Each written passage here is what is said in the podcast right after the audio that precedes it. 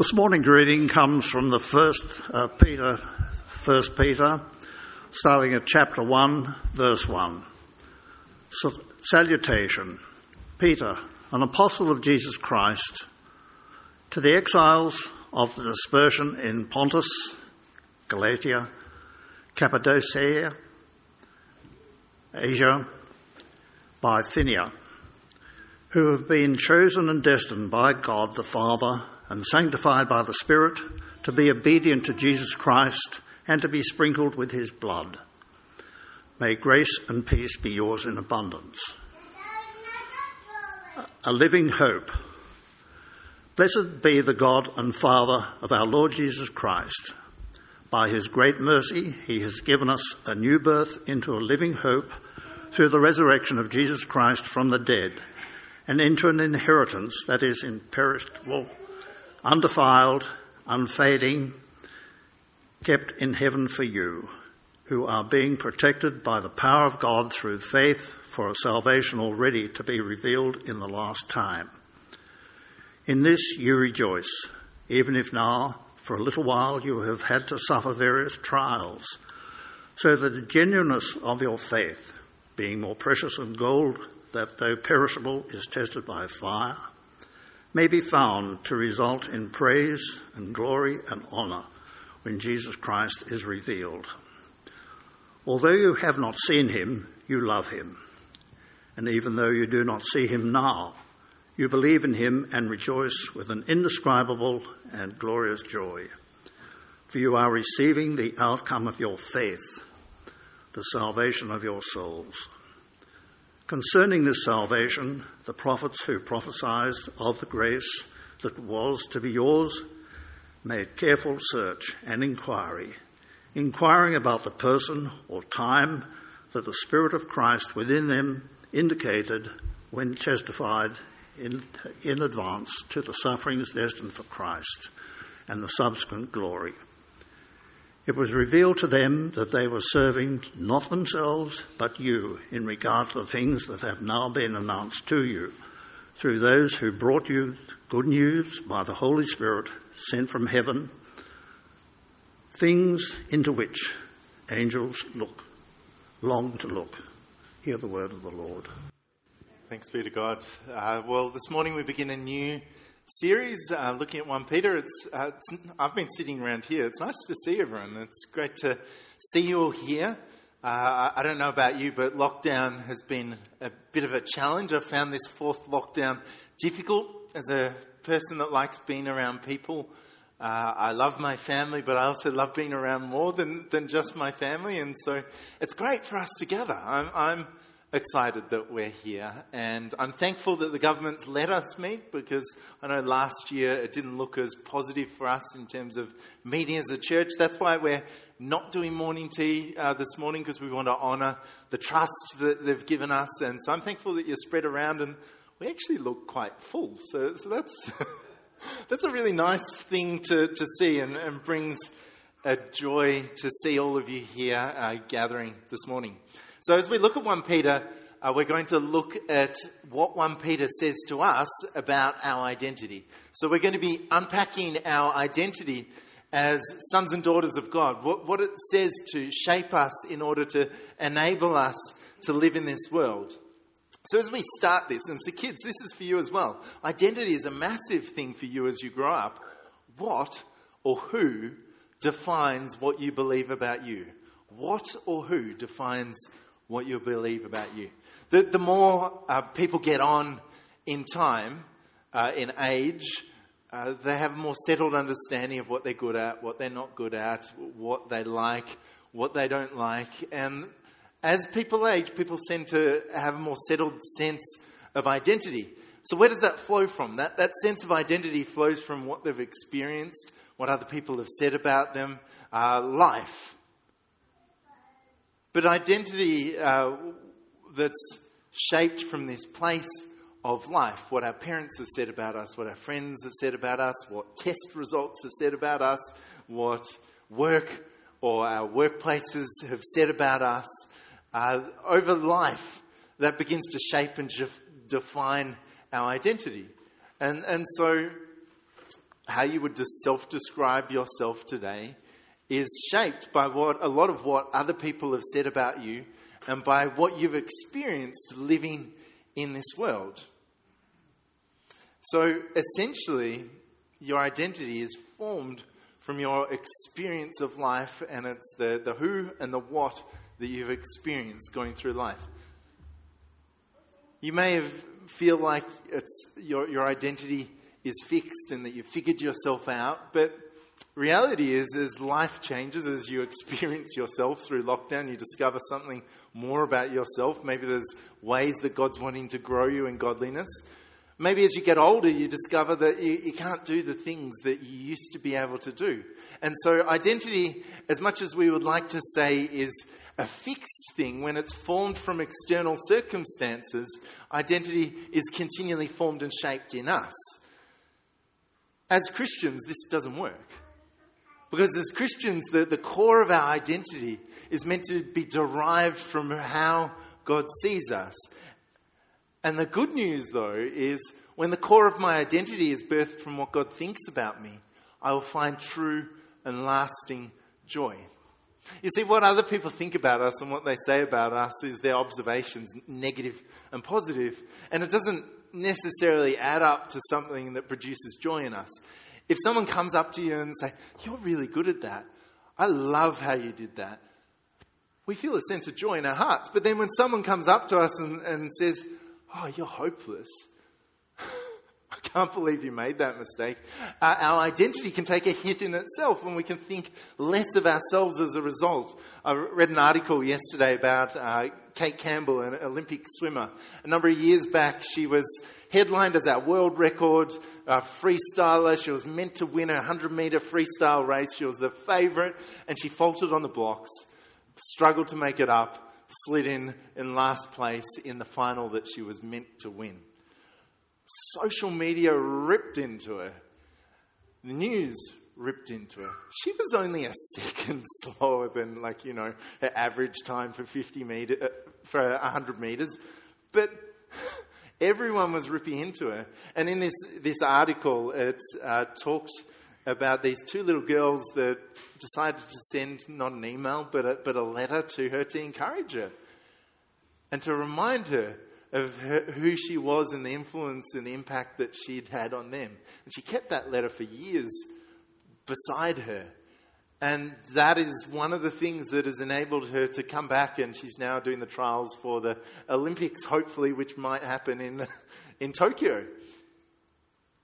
Identity as much as we would like to think is strong, is incredibly fragile. And as much as other people can be, appear really strong in their identity, it's fragile and it's affected by how we relate to them. But when the core of our identity is shaped and formed by what God says of us, and we believe it to be true, it creates in us a true and lasting joy. I grew up going to church and I would hear truth spoken about. I could, kids tell you what truth was, remember it. I could quote to you Bible passages as I got older and I've been told to remember these things. But that truth hadn't made an 18 inch journey from my head down to my heart. Now, as I began to study salvation and see, and this was my early 20s, how God perceived me I got grace for the first time and understood how much He loved me, and that was what produced inside of me a joy that I can't find anywhere else in this world. And I know it comes from Him. So, as we talk about unpacking our identity, we're talking about finding it in this place of what God thinks and says about us. And we're sitting under 1 Peter as Scripture because Scripture is God's word to us to shape us into who He's called us to be. 1 Peter is a letter written by Peter uh, to the, the people in Bithynia, Asia, Galatia, Cappadocia, Pontus. Uh, so you can see just beneath the Black Sea, uh, that part of land there. We know it as modern day Turkey. And so it was a letter written to a, a group of people that will be spread far and wide to equip the church to live in the world. You see, the world that they lived in wasn't predominantly Christian. It wasn't predominantly Jewish. It was very much a, a Greek shaped world. And they, celebrating their Christian faith and seeking to live it, were really challenged. And so they, they were addressed in this letter as, as exiles. How could they live in this world as exiles? And so we're going to look at this passage and we're going to look at some of the things that it says about us. It, it calls them exiles, but they weren't really exiles because they were part of the, the people there, but they would have felt like exiles because suddenly they've taken on this Christian faith and they're no longer the people of this world. So they, they received new birth into a, a living hope as a new creation, and so they were different from the people. And so, as, as we grow in our Christian faith, we should look different to the world that we live in. It's written, a letter written by Peter to exiles in order to help them to live in the world. Our world, Australia, is not predominantly Christian. And so, this is a letter for us that equips us to live in a world where we should stand out like a light amongst darkness.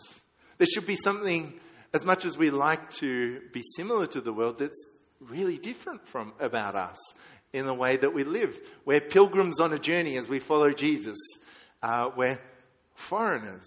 We're part of a, a new kingdom. That is, we're part of the kingdom of God. We're part of the family of God. And so we're resident aliens. We're foreigners to, to a world that doesn't actually follow Jesus. So, so one of the things the Bible says about who we are is we shouldn't at some level fit into the world that we live in because we're different. That means we shouldn't necessarily believe all the things that the world believes. We shouldn't do all the things the world does, and we shouldn't see ourselves the way that the world sees itself.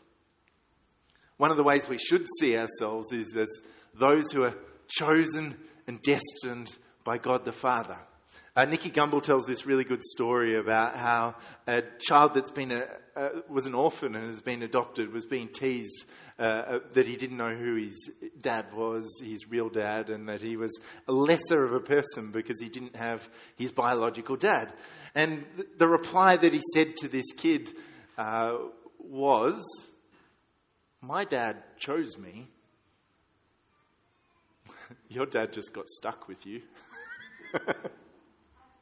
And that's the reality, isn't it? That God has chosen us out of the world. That God has chosen us to follow Jesus, to be part of his family. That's an incredible truth that, that you weren't just by default kind of kicked into the family. God has chosen you to be his son and daughter that you're destined by God the Father, that the God who created the world loves you so much that he sent his son that you could be adopted, be adopted into his family. You're chosen and destined, loved by the one who created you. Uh, in verse 2, and I'm putting the verse numbers, so it's V2, verse 2. So if you want to follow along with the Bible, I'd love for you to open up to 1 Peter and see what Randall is saying actually lines up with what Scripture is saying. Uh, so, verse 2, it also says that we're sanctified this, by the Spirit to be obedient to Jesus and to be sprinkled with his blood. Sanctified, what, what does that mean? Uh, kids, uh, what it means is that you're set apart. So, so you have, uh, imagine you have a whole bunch of marbles in your hand. You, you pick one and you set it apart. So, sanctified means to be set apart, but you don't just set it apart. Sanctified also means to be washed or to make holy. And so, while this bunch of marbles are dirty, you wash and set apart one. That's what you've been done, what God has done with you. As you follow Him, He sanctifies you, He sets you apart, makes you holy. Uh, to be obedient to Jesus, so we have a purpose. That God set us apart so that we can live a life of following Jesus and to be sprinkled with His blood. That is, we're cleaned as Christians because of what Jesus has done for us by dying on the cross. And so we're set apart. But this is, when he talks about sanctified by the Spirit, it's a point in time thing happen. As you become a believer in Jesus, you're sanctified by the Spirit. Uh, to be a follower of Jesus, to be obedient, and to be clean before Him. But it's also an ongoing thing. So as you start your faith, you're set apart, holy, but as an ongoing thing, God continues to make you holy God, continues to shape you and make you like Jesus, form you into who He has created you to be. And so the next verse is really important here. Verse 3, he talks about how we're newborn into a living hope through the resurrection of Jesus from the dead. As you follow Jesus, as you put your faith in Jesus, you are reborn. You, you might have heard the, the term the, of born again Christians, that we are born a, again. And you might say, well, I've kind of grown up in a Christian family. I've always kind of known God, but there's a new birth that's happened in you. You might have always known Jesus, but there's a new birth that's happened in you, and so there's a, a flesh. Our body is not the, the new birth that breaks and gets old, but there's a new birth into a living hope through the resurrection of Jesus Christ to the dead. That in heaven we have this hope of a new body, but right now we have a flesh and desires that are shaped by the world that we live in. And, and so as identity is formed in us, we can be shaped by the TV we watch, by the people that we hang around, by what happens to us.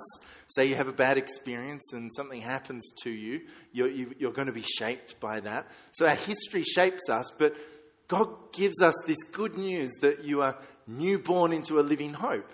That is, there's part of you that is growing inside of you that is the new creation.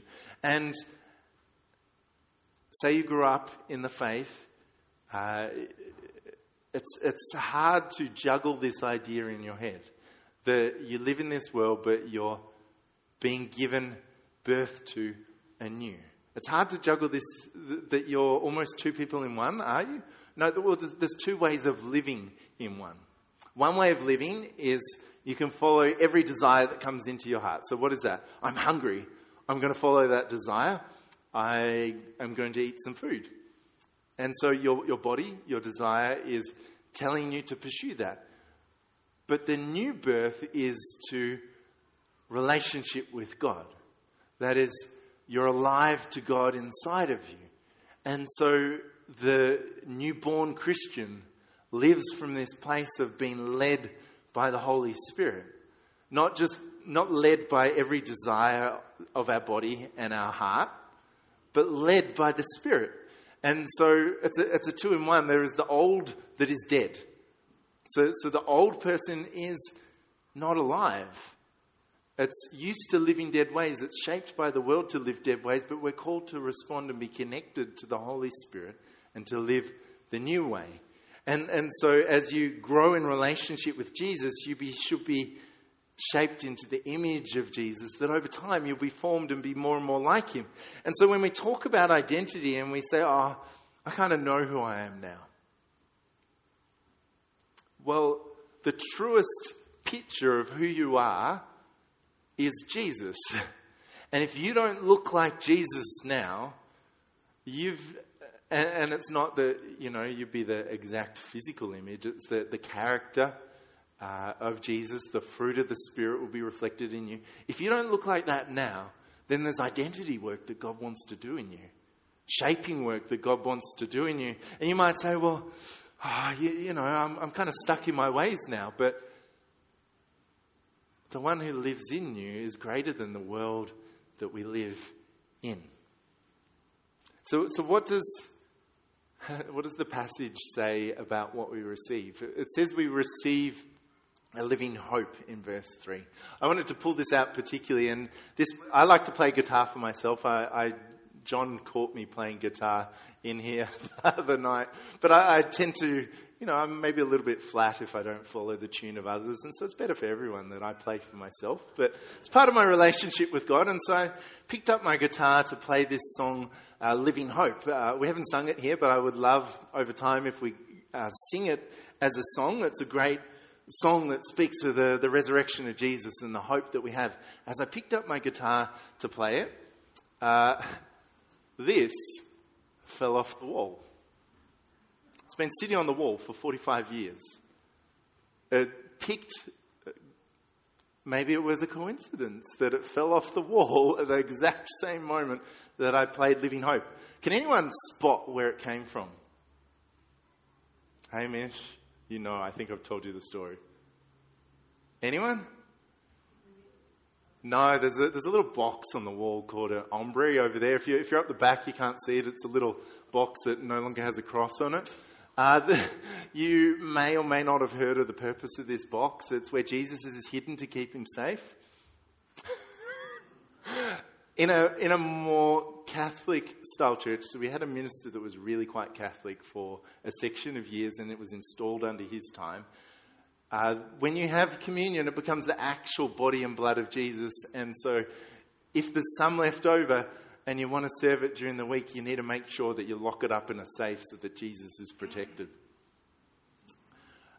That's not the general Anglican belief. The general Anglican belief is that we have a living hope, that Jesus is alive inside of us, that as we receive communion, Jesus is present in us, present in that moment, uh, ministering to us. It's living, it's active, it's alive, but it's not the bread and the, the wine that contain Jesus.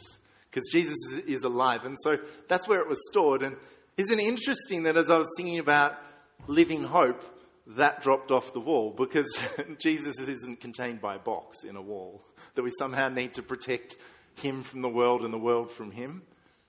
No, we have a living hope. And Jesus is alive inside of all of us, and He equips and empowers us to live in the world. And as we go about life, hope grows, is shaped and formed. That as life's circumstances seek to compress us, almost box us in, our living hope works in us. Jesus works in us by his Holy Spirit so that we would step out of the box of the old person that we've been compressed into by the world. So we receive a living hope, an inheritance that is imperishable, undefiled, um, unfading, kept in heaven for us. Your faith is not dependent on what you can do. Your, your faith is kept by Jesus. You don't, you're not the keeper of your faith. I need to hold it together. No, He keeps it for you. And, and that faith should over time grow, and as you nurture it and uh, ponder on the salvation you have, it, it should, as you read Scripture, grow over time as you come to a greater understanding of that is, that, that is imperishable, undefiled, and unfading. That as much as the world would t- seek to draw you away from that, you have a hope that is kept by Jesus for you. Verse 5, where we receive protection by the power of God through faith for salvation. Once again, you're not the keeper of your faith. Your faith is protected. There's, there's people that uh, have, have come to faith, and over time they, they may find themselves disconnected from the church, but the protector of our faith is not the church, it's, it's Jesus. We, we meet together to encourage each other as much as the day approaches, but it is Jesus who is the keeper of our, and protector of our faith, so that even as we go through difficult times, our confidence is protected by Jesus as we turn to Him in faith. And so it speaks in verses 10 to 12, I'm not going to unpack it in detail, about the salvation that prophets and angels long to look into. So all the Old Testament prophesies towards what we know and have received. That is salvation through faith. Angels long to look into what we get to explore and unpack on a Sunday morning that we're saved by faith through, by Jesus, saved through faith by Jesus. And then verse 6, what, what does it also say we receive in this world? Trials. Trials. I don't, I don't like, can we remove that bit of the Bible? I don't like the, you, you know what? Uh, I've heard some people say, come to Jesus and everything will be better. It's, it's not a Christian message, that. Life doesn't suddenly become, you know, perfect once you come to Jesus. That's a challenge for us. Why is that? Well, well, the Bible calls them fiery trials. Why does it call them fiery trials? Well, well you know, there's a Satan is the god of this world. When you think of fire, what do you think of? You think of hell. Where do the fiery trials come from? Uh, they're not sent to us from God, but an enemy who would not want us to receive the fullness of salvation that Jesus bought for us on the cross. And so we experience trials in this world from circumstances, people. We experience trials, and God doesn't say, I'm going to protect you from them. What God promises us is in trials, He is with us and He will use them. How does, it, how does it talk about how He will use them in 1 Peter? It talks about how God will shape and refine us as people. That what the enemy intended for evil, God will use for good to shape us to be more like Jesus. And so, trials are, are opportunities for us to be shaped like Jesus. Uh, when, when they talk to us about our kids and our kids' future, they, what they say these days, which I don't think is a new thought, but I might call it new, is resilience is the greatest predictor of success in life. Uh, That what is resilience? When you fail at something, the ability to get back up. Like Cate Campbell, uh, come back and continue swimming. Uh, when someone says something about you that uh, crushes you, the ability to come back. When you fail at your, your work, the ability to address the problem and move forward. That resilient ability that your circumstances wouldn't be the thing that define your future, that your failures won't define your future. Where does resilience come from? Well, resilience can come from what people say to you to try and encourage you and coach you in, in this life, but actually, true resilience needs to be learnt from faith. When we fail to learn resilience through faith, our identity is shaped by our circumstances. When you do well, oh, I'm a good person. When you do badly, I'm just not good. I'm not smart. I'm not good at that. I'm just a bad person. I wonder if you've ever heard yourself say those things about yourself, or, or maybe you've heard other people say that about you.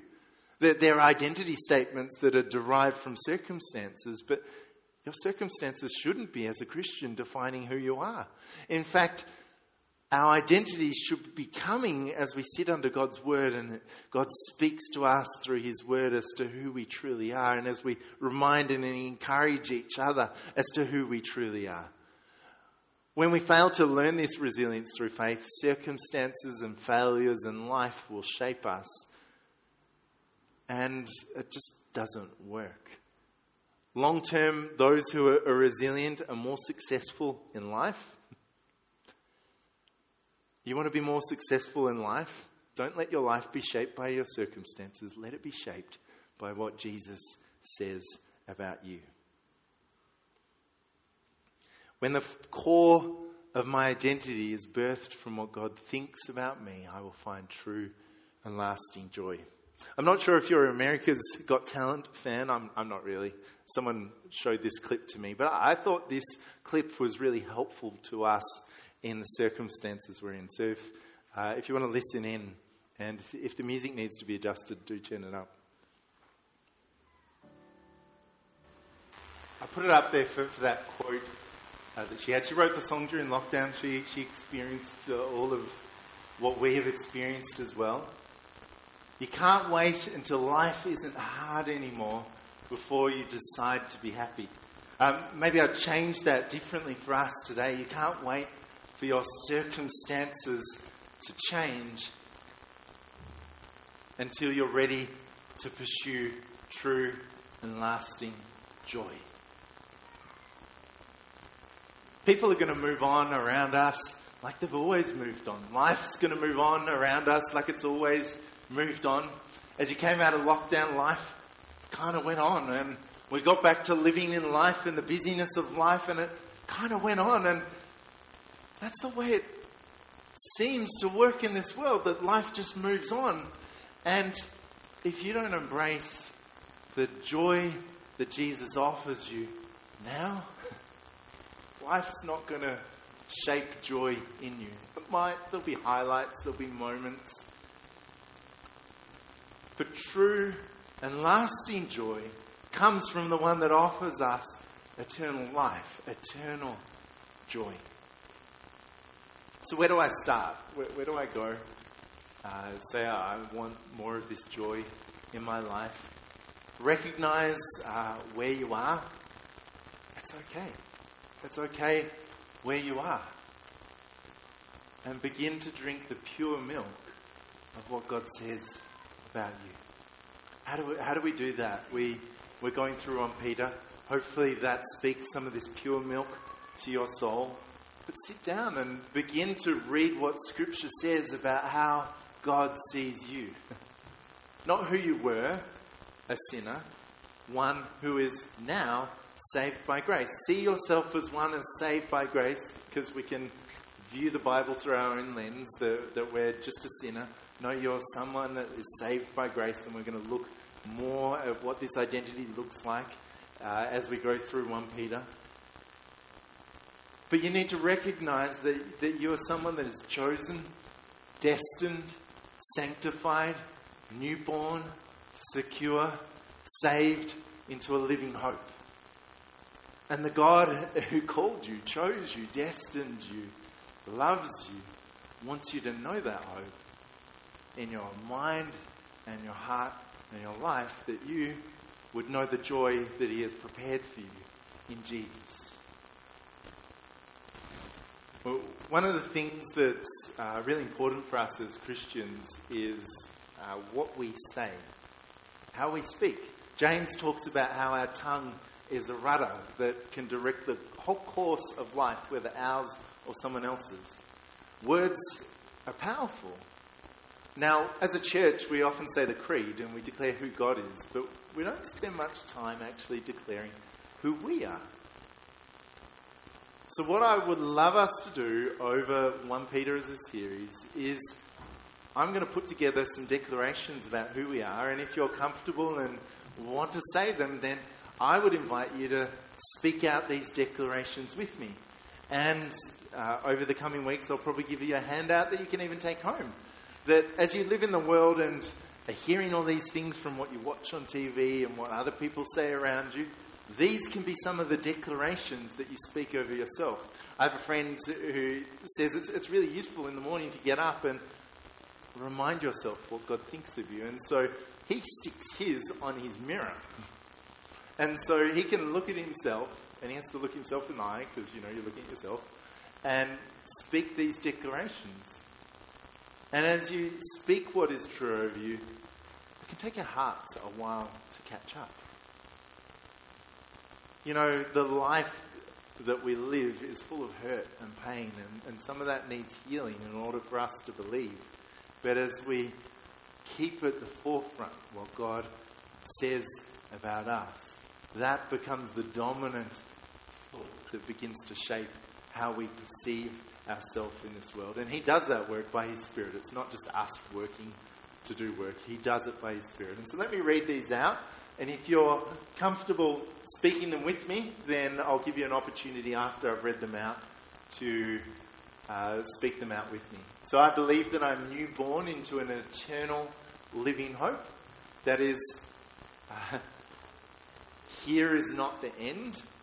You're newborn. There's an eternity for you that you're being shaped for by God. I believe that I'm newborn into an eternal living hope. I believe I am a chosen child of God my Father. I choose to find my destiny as a, as a follower of Jesus. A lot of this world is, is calling us to find our, our hope, our purpose somewhere else. Find your primary destiny as a follower of Jesus. I receive the continual cleansing of the Holy Spirit. I believe my salvation is imperishable, undefiled, unfading, and secure by the power of God. If you're someone that, that, that's anxious or continually underwrites yourself, this is, this is an important truth that your salvation is kept by Him, not by you. I choose to see trials as opportunities for my faith to grow and for me to be shaped like Jesus.